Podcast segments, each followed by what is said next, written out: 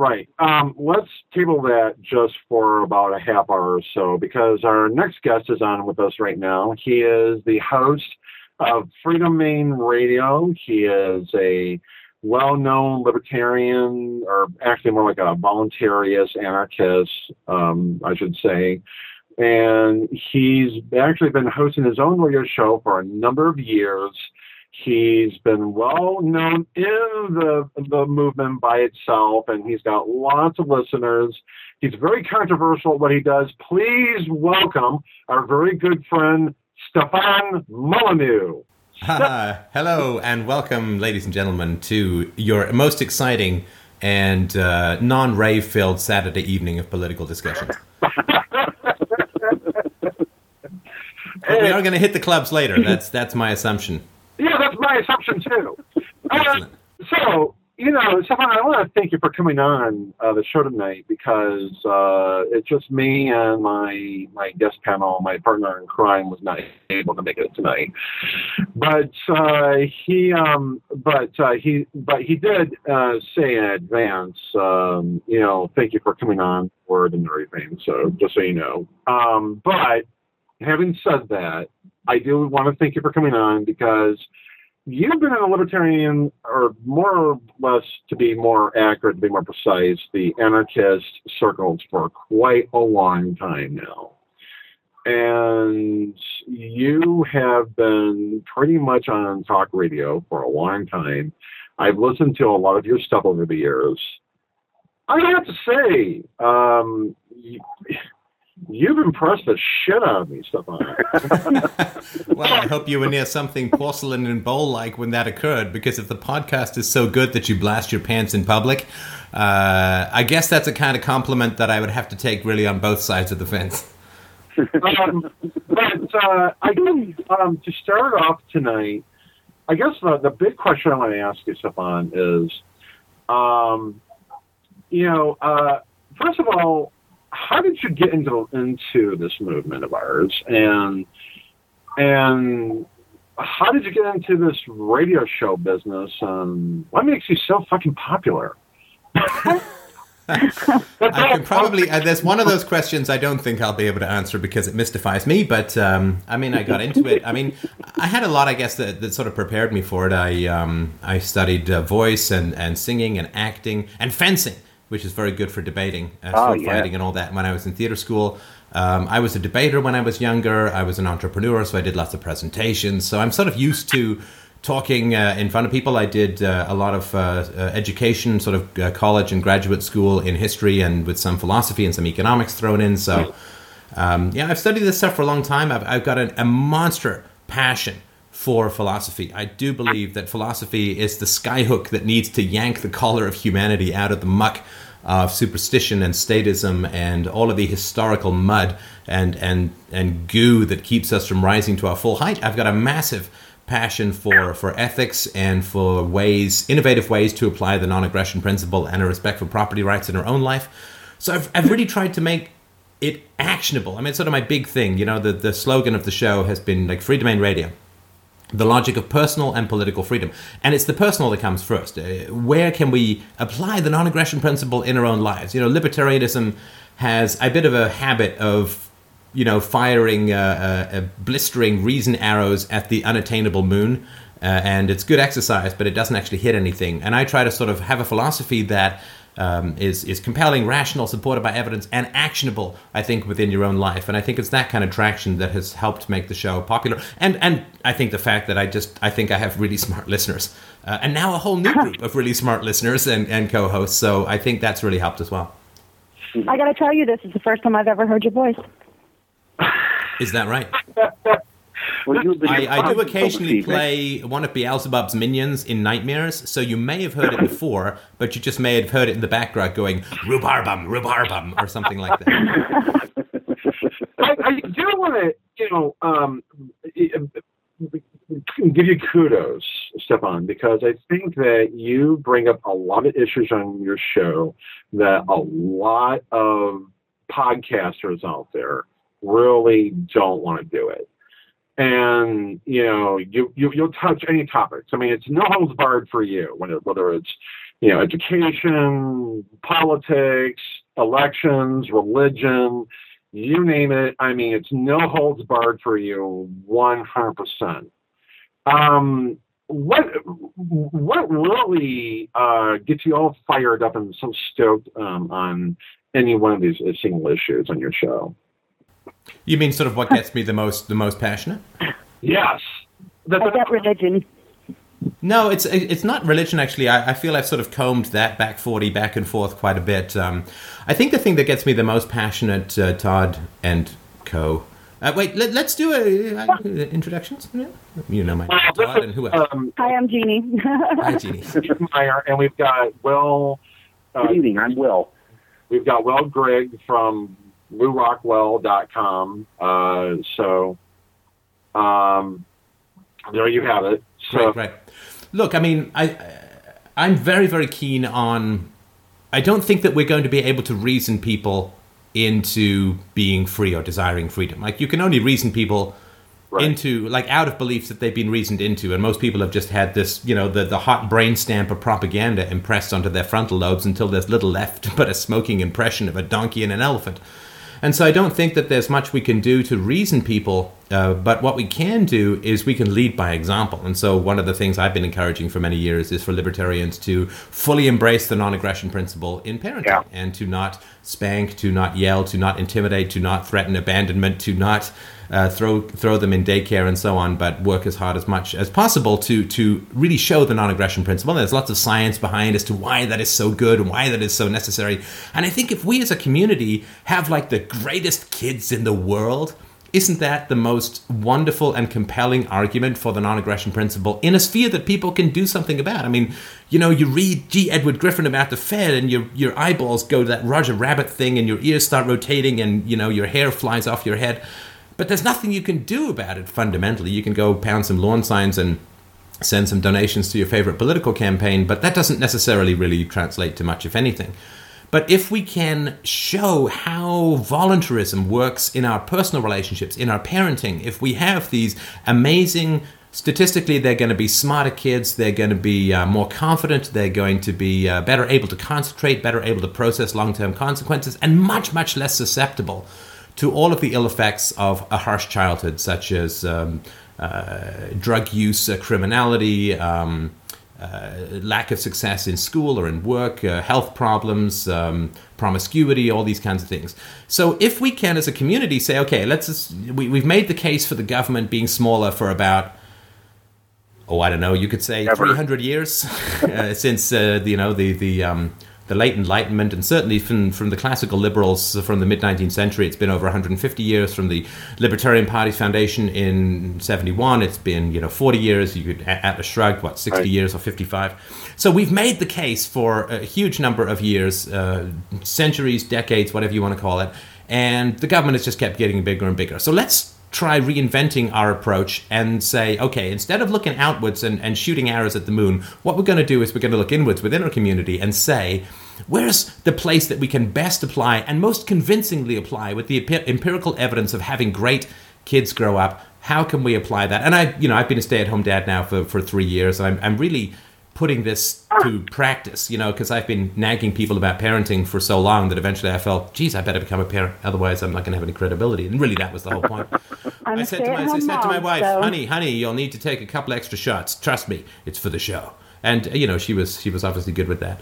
And it really does work. You know, it really does work. And so that's what I think gets me most passionate. Something we can do, something that's demonstrable, scientifically supported, and very compelling. For any society or society as a whole, it's not going to get convinced by the reason and evidence. We'll at least get convinced by the evidence, the empirical evidence of what we're able to do in our own communities. Right. You know, I think, you know, with all of the politics that's pervasive and filtering throughout our entire society, you know, we're seeing the GOP presidential election. We're seeing everything going on. I will tell you this, Stefan, and I think a beam of light has finally hit me that I don't think politics is the salvation to our problems. I remember a number of years ago when Lew Rockwell was on the Bill Moyer show on PBS, And he basically made the statement, well, I don't think politics is the answer to our salvation. And really? Yeah. You know, and then next thing you know, Ron comes around. And he says he's running for president. Oh, yeah, vote for Ron Paul. Yeah, vote for Ron Paul. Then changes his mind after the Ron Paul campaign, says, I don't think politics is the answer to our salvation. Then he turns around and says, yes, vote for Ron Paul. Vote, yeah, you know, join the campaign. Vote for Ron Paul. Now we're seeing, you know, the Paul campaign not going anywhere, much to do about nothing, you know, this campaign season. I think he's made some inroads. I think he's done some wonderful stuff, but getting the GOP nomination, I just don't. I think he's done a lot more than others have, than I've seen in my lifetime, and I'm 38 years old.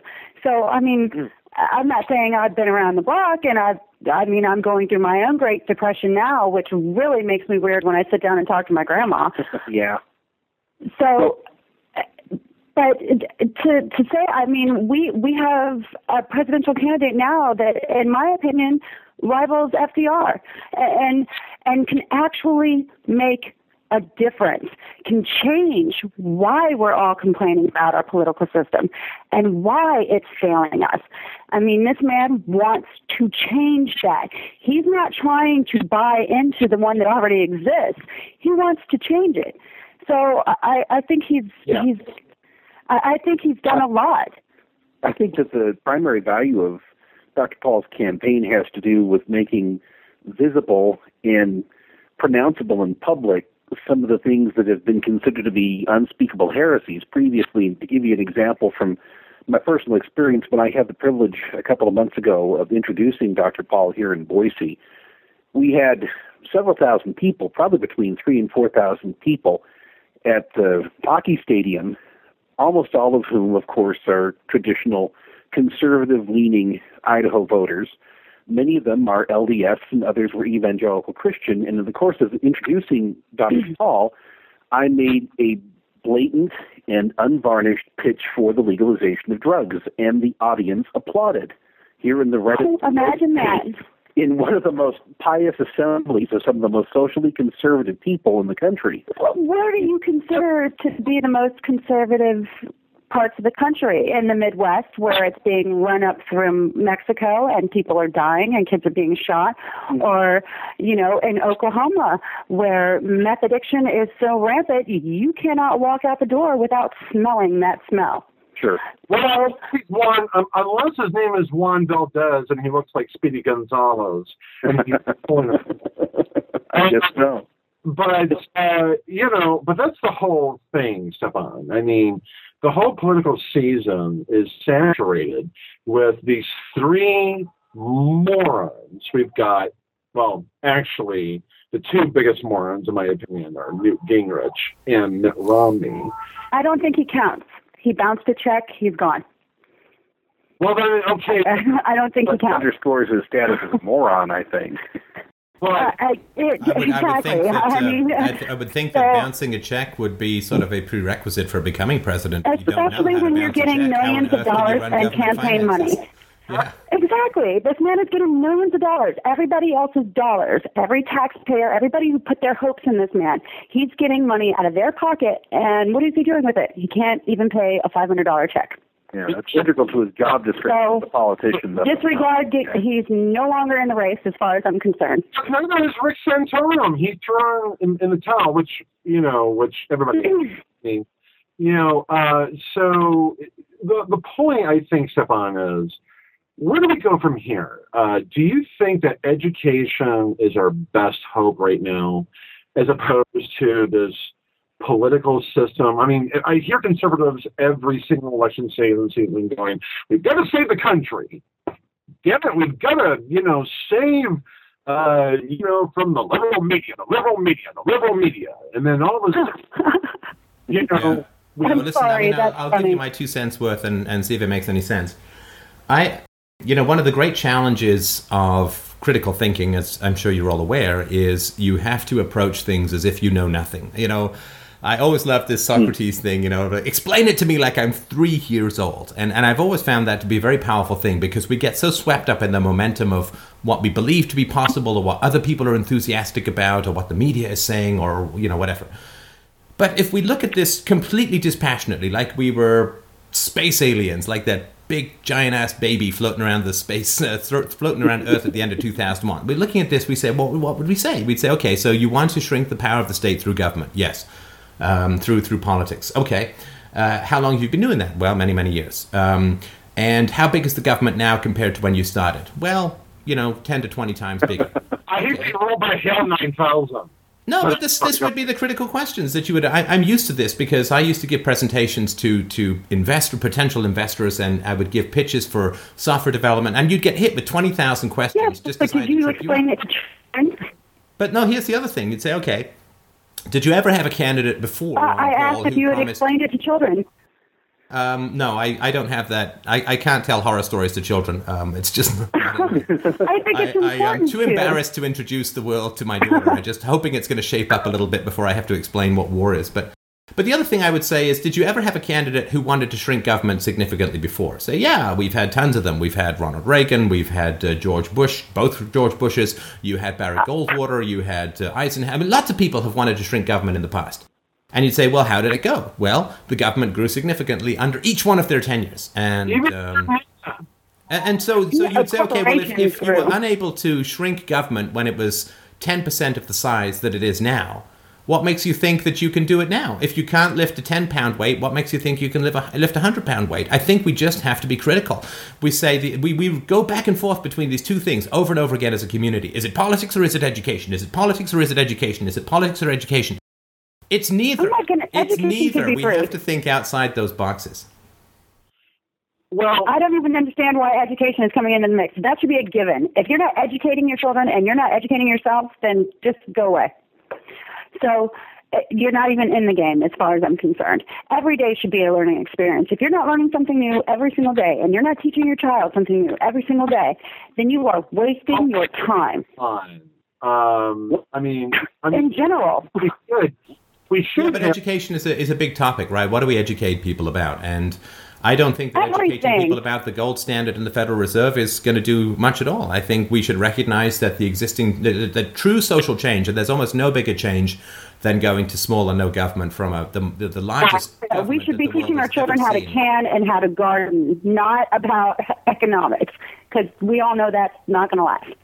Well, but that won't help other people. I mean, that will help them. But I think we should be advancing canning and gardening helps plenty of people. I'm sorry, go ahead. I said canning and gardening help plenty of people. And, you ask a child how to can vegetables today, and they'll look at you like you're crazy. But let me ask you this, Stefan. What about civil disobedience or passive resistance? I think that's...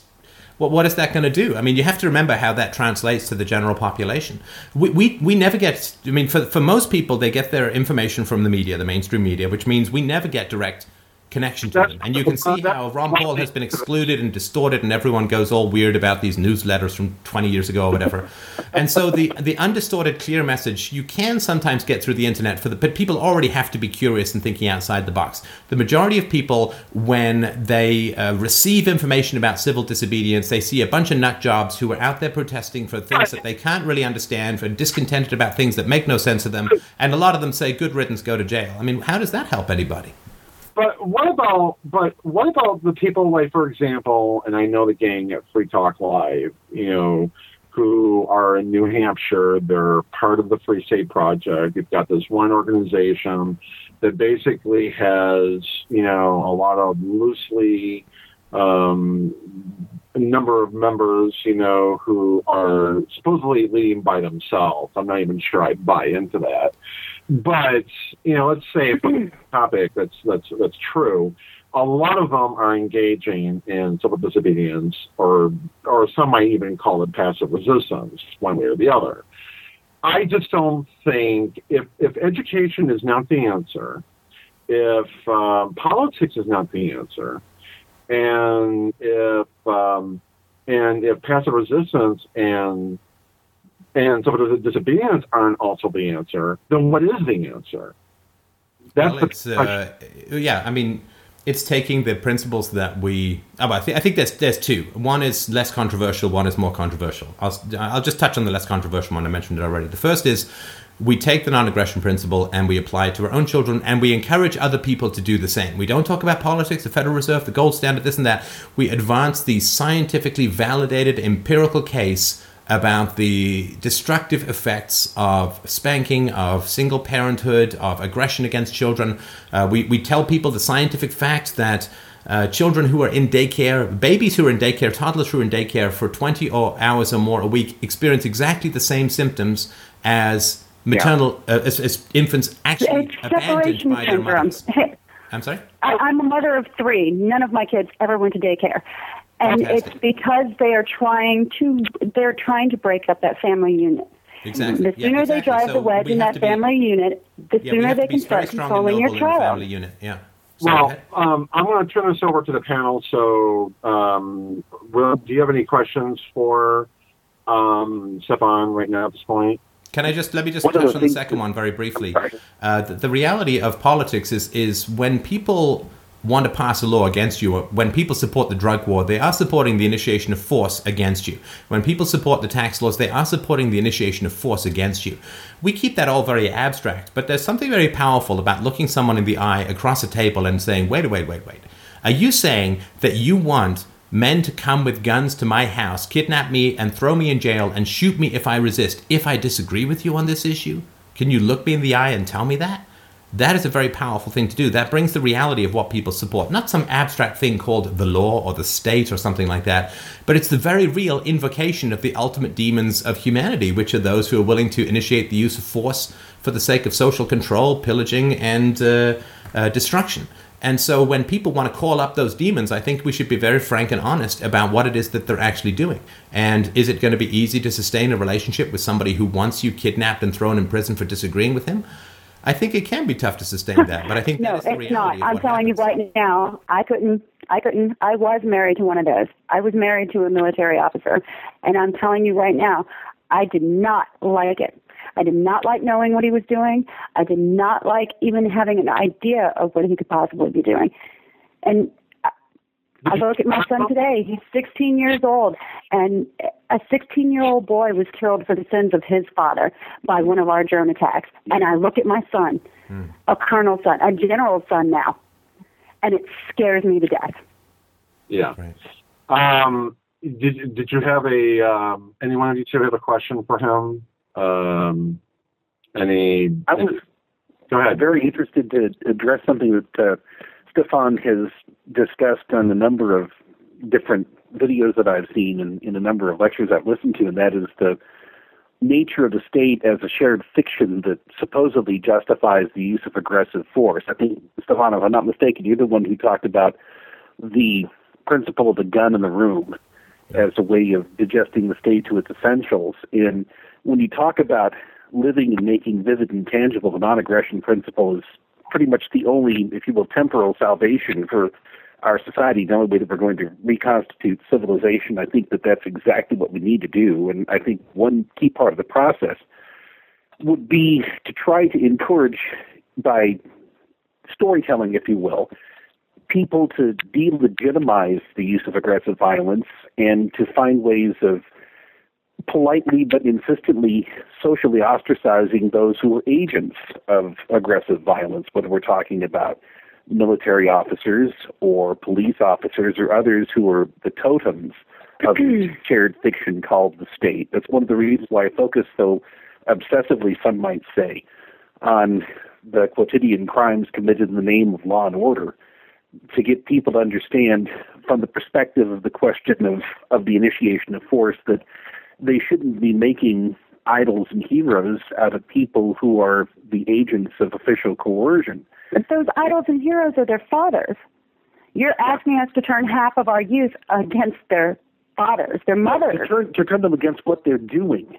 I think slowly our soldiers are waking up. They're against what they're doing. So they're teaching their children that as well. Yeah. I think I think here's what I think is going on, is that I think that they are basically learning slowly, at a slower rate as it may be, that what they're being taught is wrong, that what they're being taught is bullshit.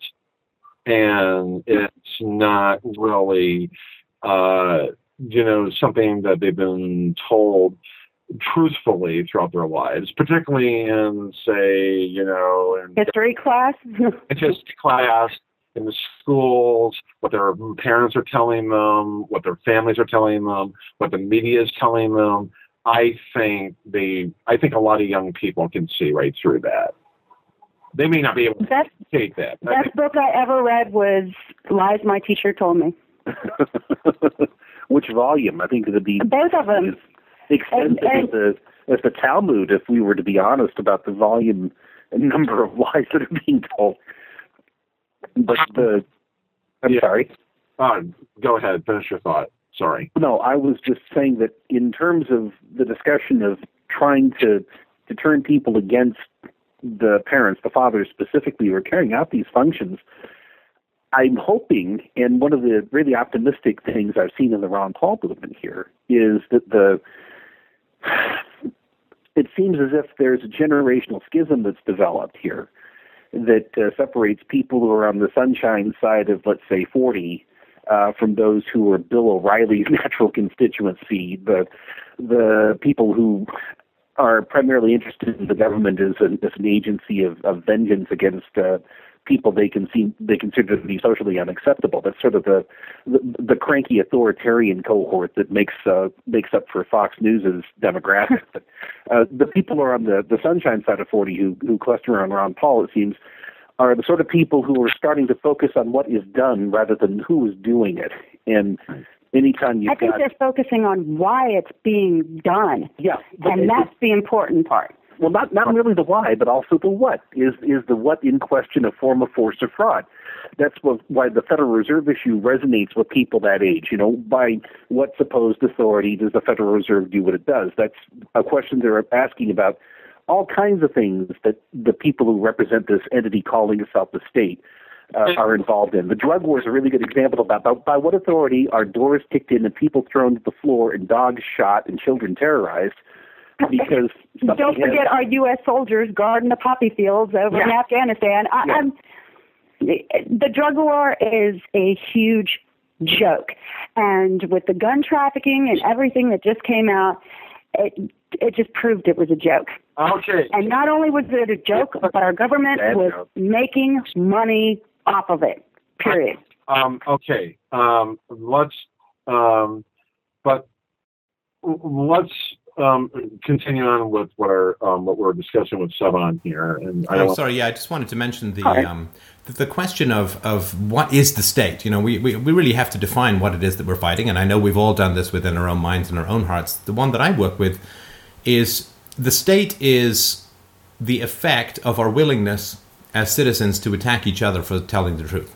The state profits from that, and if we weren't willing to attack each other for telling the truth, there would be no state. I mean, I'm very, very much convinced of that. I've asked this question of many, many people I've talked to in speeches and said, how many of you gone to jail for your beliefs? And, a few people will put up their hands. And then I say, and how many of you have experienced social attack and ostracism for your beliefs? And that everybody, every single person, every single time has put their hands up. You see, it's the slave-on-slave violence that produces the masters. Right? If we stop attacking each other, then we can't be kept down. And we really do have to point out that when people are supporting the state, they're supporting the initiation of force against their fellow citizens. And once people see that it's not supporting some abstract thing, but it's supporting a tangible gun pointed at a tangible person cowering in fear, wetting themselves, people will recoil from that. Most people recoil from evil. There's a very small number of people who are evil sociopaths or psychopaths who yearn for it. But most people, when they see evil, they recoil from it. But what happens with propaganda is the evil is obscured. It's turned into virtue. The shit sandwich is all covered with icing. And what we have to do is unmask the violence in the room, point out the gun that's in the room with the state, point out the gun that's in the room when people are calling for state intervention. People will recoil from the violence once they see it, but in the same way you never pick up a U.S. newspaper and see pictures of the victims of the foreign wars on the cover. There's no censorship, there's no law, it's just not done, because that would actually be to work to end the war. Don't give them any ideas. Yeah, don't give them any of the reality of what's happening over there, because otherwise it will end. And they're much more concerned with applying and supporting people's fantasies and taking their 50 cents rather than actually ending a war. And by the way, Jeannie, do you have any questions for Stefan before I ask him a couple more and then we'll let him go? No, I think I'm doing a pretty good job asking my own. Sorry about that, Stefan. Okay. What about you, Will? You got any other questions or no? I'm just really provoked by the idea here that in order to do something about dispelling the shared fiction that empowers this entity called the state, we have to work on the idea of non-aggression as the organizing principle at the home. And coming out of my background, I had a religious upbringing where my parents were not particularly stern or authoritarian. There was an element of, if you will, corporal punishment, but it was never excessive and it was never vindictive. But I've been exposed in some of the congregations where I worship to the idea that it's necessary to break the spirit of a child. I've actually heard people say that, people for whom I, at the time in any case, entertained a certain respect. That's just sad. No, that's evil. I mean, that is an objective moral wrong, and it's something that should offend people down to the very elemental elements of their elemental nature as an individual, I think.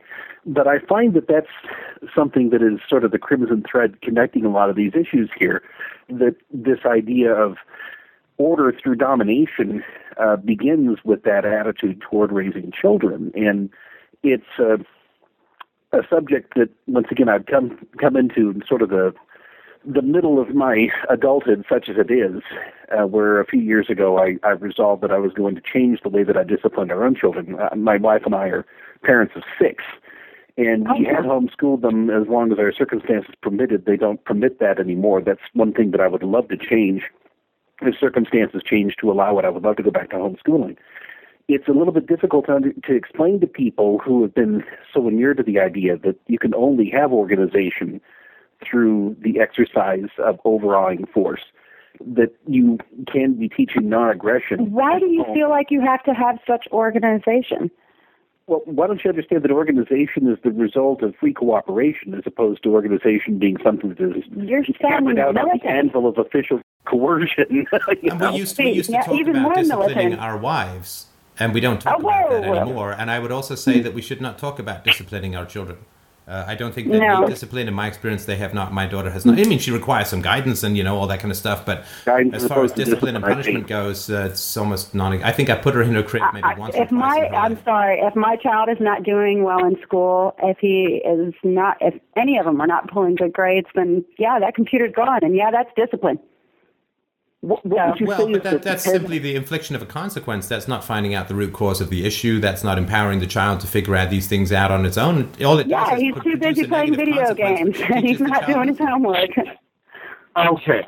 I mean, that being said, but, but Stefan, I wanted to ask you, probably this one important question here. And we'll have to table that disagreement for another time, guys. But but what I do want to ask you, Stefan, is what would you like the libertarian movement to do as far as activism is concerned? And to tack on to that question, the next question would be, exactly what should the liberty movement, which comprises anarchists, voluntarists, and libertarians, what should they learn about, the states, about themselves, about how they interact with people who are not on our side? How do we get people to see our way through through voluntary cooperative means and not through the course of our own state? Well, I'm very much an empiricist, and so I always say start with the science. Start with the science of how people come to be who they are. Start with the science of how people reason or make decisions or don't make decisions or don't reason. And the science, you know, I'll just throw this out to your listeners, FDRURL.com/BIB. I've got a whole series called The Bomb in the Brain, which goes into this. I'll just touch on it briefly, but most people do not arrive at conclusions based on reason and evidence. They have conclusions traumatically inflicted on them by a church or by a bad parent, not all parents, but a bad parent, or by Lord knows government schools and media. But so they get all these conclusions forcefully and aggressively inflicted upon them. And then they go in confirmation bias. They just go and seek out that which confirms that which they have already had inflicted upon them. And if reason and evidence comes their ways that goes in contradiction to their beliefs, they simply throw it aside. They just, they will it away. You can see this happen with people, and you can even see it happening on brain scans. People have emotional reactions, and then the reasoning centers light up to justify the emotional reaction. And so until I disagree. We can, sorry. Well, sorry. No, go ahead. I disagree. I mean, I strongly believe that a person can experience the most horrendous things in their lives and still maintain an open mind. Well, of course. And I think I'm evidence of that. Well, of course. Look, I mean, but you're like somebody who's, you know, George Burns smoked until he was 100, but that doesn't mean smoking isn't dangerous for you. Of course, there are some people who go through very difficult things in their life and end up with the capacity to still think, but that's very much in the minority. I mean, some people walk away from running at 100 miles an hour into a brick wall, but doesn't mean that's a good idea or a good thing to do. So because we're lucky doesn't mean that the odds aren't against most people who have difficult childhoods. And so if we want to change the world, we have to look at how the world is constituted. We have to understand how the human mind develops in the existing society, which, because it's not free, particularly it is not free for children. Of course, 15,000 hours of brain-deadening, mind-stultifying indoctrination would, turn Albert Einstein into Pee Wee Herman's dumber brother. And so we have to understand that kids go through a very, very difficult time at home, in church, and in school so often. And so we have to understand that we have a great challenge. Just throwing more books at them, throwing more reason and evidence, it does not penetrate. And so I think we need to abandon that. I think we need to recognize the science. We need to recognize the failures of the last few hundred years.